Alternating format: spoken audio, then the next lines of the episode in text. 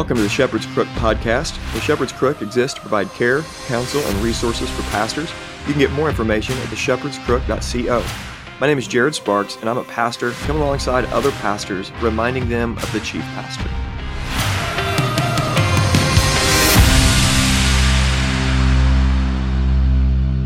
Welcome to the Shepherd's Crook podcast, and today we're going to be talking about the Sermon Gate or Ed Litton as the SBC president and all the sermons that he's been stealing from J.D. Greear. So we're going to talk about it, and I want to help you think through this. And not only, here, I'll just tell you the end from the beginning. We're going to end with Ed Litton should resign from pastoral ministry. Not just Ed Litton should resign as SBC president, but he should not be in pastoral ministry. Let's pray. Lord Jesus, we need wisdom and direction. I pray, God, that you would keep us, that you would preserve us as men of integrity, men who are above reproach. For everybody that's listening, God, I pray that they would be 1 Timothy 3 and Titus chapter 1 men who know what it means to be men above reproach, who aren't stealing sermons, who don't have all the skeletons in the closet, but are men of ethics, men of principle, men of honor, and Lord, I, I ask that you would help us to be that and sustain that over the years. Sustain us, Lord. We don't want to do what Ed Litton's doing, but we don't want to fail. We don't want to burn out. So give us wisdom and help us to be joyful. Help us to be good pastors. Help us to shepherd like Jesus and to have households that are thriving and churches that are thriving. Lord, lead this discussion. I trust that you will. It's in Jesus' name I pray. Amen. Okay, in case you've not heard or like you're buried in a hole somewhere and somehow you have access to podcasts but don't have access to the news, Ed Litton has been stealing sermons from J.D. Greear. Now, let me give you a story that's similar to this. It's not the story of Ed and JD, but it's a story that happened several years ago with a friend of mine who called me and told me that he thought his pastor was stealing other people's sermons. Now, this pastor was not a good man. He was a terrible man. But my friend, who happened to be the youth pastor at the time, had started Googling certain phrases from the sermons that his pastor was preaching and found out that he had been preaching Charles Stanley sermons.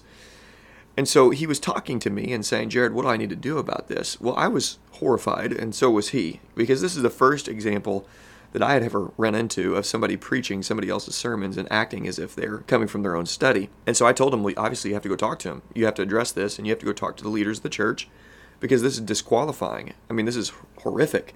A pastor is stealing another pastor's sermons and not giving him credit for it and not doing the work leading up to Sunday morning, the Lord's Day, to actually do the work of prayer and ministry of the word, to be prepared to stand up and say, Thus saith the Lord on a Sunday morning. So you got to talk to him. Well, he went and addressed this guy, and this guy kind of made like a pseudo apology or whatever, and then and continued preaching and continued pastoring. Well, my friend caught him doing it again. Anyways, this all ended up leading to this man resigning from the SBC presidency. Well, wait, wait, wait. No, because he wasn't the SBC president. He resigned from his local church because he was unfit for ministry. He was stealing. Now, there's another guy that I know that is now in jail because he was stealing the identity of people within his church. He was a pastor who was stealing the identity of people within his church using credit card numbers somehow or another. I don't know how he got access to the accounts of people in the membership. He was stealing money from the people within the church. Well, he got fired and then he's now in jail because he was stealing. Okay, consider Exodus chapter 20, verse 15. You shall not steal. It's pretty cut and dry, right? Pretty clear? Well, it now has come out. It's not just alleged. It's not just, you know, this story of conspiracy theorists have pieced together some clips and shown Ed Litton. you know, after all, nobody wanted Ed Litton to win who voted for Mike Stone. So after all, you know, there's a lot of conspiracy theorists in that group because they're all Christian nationalists and they just want Ed Litton out of there. But it's not that. And by the way, if this was Mike Stone, if Mike Stone would have won the SBC presidency, and it would have come out the week after that he had been stealing other people's sermons, you better believe that the Ed Litton crowd, you better believe that the Al Mohler crowd would have been coming out with proverbial pitchforks asking for the head of Mike Stone. No, not literally, obviously. That's why I said proverbially. but here is Ed stealing sermons from J.D. Greear. I mean, side by side shots. And he should be, Ed should be horrified. But not only should Ed be horrified, everybody should be horrified by this. And the fact that there is not an uprising from the big Eva side or the SBC presidents, thankfully, Thankfully, Dr. Jason Allen said something about it. He didn't name Ed Litton, but at least he made a tweet about it. The fact there's not been an uproar is deeply concerning. It should concern everybody in the convention. It should concern everybody that voted for Ed Litton. I mean, seriously, I mean, think about the first story that I told. Somebody stealing Charles Stanley sermons and preaching them. The second story I told, somebody stealing money from the congregants within their church, from members stealing money. Both of them were disqualified because they were not above reproach. So here's what Ed is doing he is stealing somebody else's work, he is lying to his congregation. For goodness sake, he, had, he, he said in his statement that he has a team of eight people helping him. I mean, honestly, okay, guys, you're out there. Why do you need a team of eight people helping you prepare a sermon? That's what you're paid to do.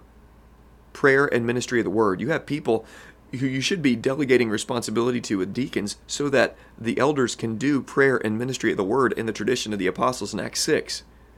Clearly, he is lying. Why, why in the world do you need help from eight people? Now, I, I have been a part over the years of several group exegetical groups that would come together in front of a text and we would sit down together and study a text together and we would work through the text together. And this is how when i was on a preaching team at another church this is how we would do it. And to the credit of the the pastor and the group that i was a part of uh, it was a larger church and these group exegetical meetings were great and then there would be like this communicator meeting. And there was a lot of work put into the preaching on sunday morning and i would preach live at one of our campuses and then the lead pastor would preach at the main campus and then another pastor would preach at another campus and we would do a lot of the study and the pre- preparation together but it was our own work. We were doing the work. And then if somebody else brought a good point we would try to say okay yeah and as we were studying this michael brought out or as we were studying this robbie brought out or as we were studying this nathan brought out or whoever was there and you'd give credit. Or if you're reading it from a commentary you quote the commentary if you have an illustration that you got from somebody else, it's common courtesy to share, well, this is where I, I got this, or, or whatever it may be. And then the occasional time you're going to tell a story that's been told by so many people that nobody knows the original source. And obviously, there's a lot of people using a lot of resources to come together. But the point is, it's the pastor who is studying over that, who's literally in the mornings, or in the afternoons, or in the evenings, has his Bible open with a pen out and with a pen and a notebook, writing down notes, and then opening up and looking and doing the exegetical work, and then looking and doing the commentary work, and praying over these notes, and doing the work. For goodness sake, pastors, you do this work, right? I mean, you should be. Don't outsource your study. Don't outsource your prayer. Are you kidding me? And so for for me, how it looks is, is every single week I'm opening up and I'm preparing. It's it's a repeat thing, man. The life of pastoral ministry is just a repeat thing. You do the same things almost every single week. You're going to meet with some different people. You're going to counsel some different people, but you're going to open your Bible. You're going to do a read through. You're going to jot down your notes. You're going to read through it again, jot down your notes again. Then you're going to open it up. You're going to put question marks, which is what I do. I put question marks by anything that I need to look up, any words that I need to look up. I open up, my Logos Bible software. I study that. I get into my commentaries. I'm usually reading anywhere from three to five commentaries to six commentaries, something like that, as I'm working through any kind of question marks that I have about the text. And then I am building my own outline. I am writing it out myself with my fingers, typing it out, and then I've got my certain way that I do this on my Word document, and then when I print it out, I print it out. If I need to make any changes, I make any changes, but I am working through it every single week now for about 14 years, give or take a few months of not preaching here and there for breaks and ministry stops and that kind of thing. Pastor, this is the work of your, this is what you're called to. Like you're called to do prayer and ministry of the word. You are not called to steal somebody else's work and then present it out there. So, pastors, Pastors, you knew, you know the work that you're doing to preach, and this is what Ed Litton is outsourcing. It's a it's a disaster. It's ridiculous. He is outsourcing prayer and ministry of the word. Now, here's the point. There are a lot of people calling for Ed Litton to resign from the SBC presidency, but friends, that is not enough at all. Not only should he resign from the SBC presidency, he should resign from pastoral ministry altogether. I mentioned that at the beginning, and I'll mention that here at the end. Here's why. Friends, there is grace for Ed Litton. God's grace is upon him. We are not justified because we are saved because of the blood of Christ and then because of pastoral integrity. However, we are required to have pastoral integrity if we're going to stay in the office. And there are consequences for sin. And what Ed Litton did was not just an accident, it wasn't just a mistake. It wasn't something that just, oh, well, it just, you know, our team of eight, and somehow or another I ended up preaching J.D. Greear sermons. No, it was intentional, it required forethought, and he intentionally deceived his congregation and the SBC convention. Here's what 1 Timothy 3 says This saying is trustworthy. If anyone aspires to the office of overseer, he desires a noble task. Therefore, an overseer must be above reproach. One question Is preaching somebody else's sermons and taking credit for them so you're not doing the work yourself before you come in and step into that pulpit and open your Bible?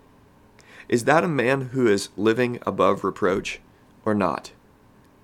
And the burden of proof is going to be on you if you think he is above reproach, that he should stay in pastoral ministry, that he should stay as SBC president, then you explain to me and to everybody else how is it that you can be a man who is stealing and lying and be a man that's above reproach.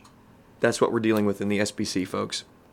Pray for Ed Litton. Pray for his repentance, that he would not just give some weird, sad statement, or that he would not say something ridiculous like James Merritt, to mention him again for the second time in the last three weeks, who called anybody who has questions about Ed Litton ants at the picnic table. That's what this is equated to. Questioning what he has done and saying that lying and stealing is wrong and it's not fit for a pastor, and calling me and others who would question what Ed Litton has done ants at the picnic table. It's not a matter of ants at the picnic table. It's a ma- it's a matter of a man who is not qualified in pastoral ministry at a local church, at a church small or large, who is the president of the SBC convention. Pray for the convention, pray for Ed Litton, pray for his church, and pray that my goodness, integrity would be in pulpits across this country. That churches would be led led by men who are actually qualified men. Hope you have a great rest of your week, and hope you have a great weekend.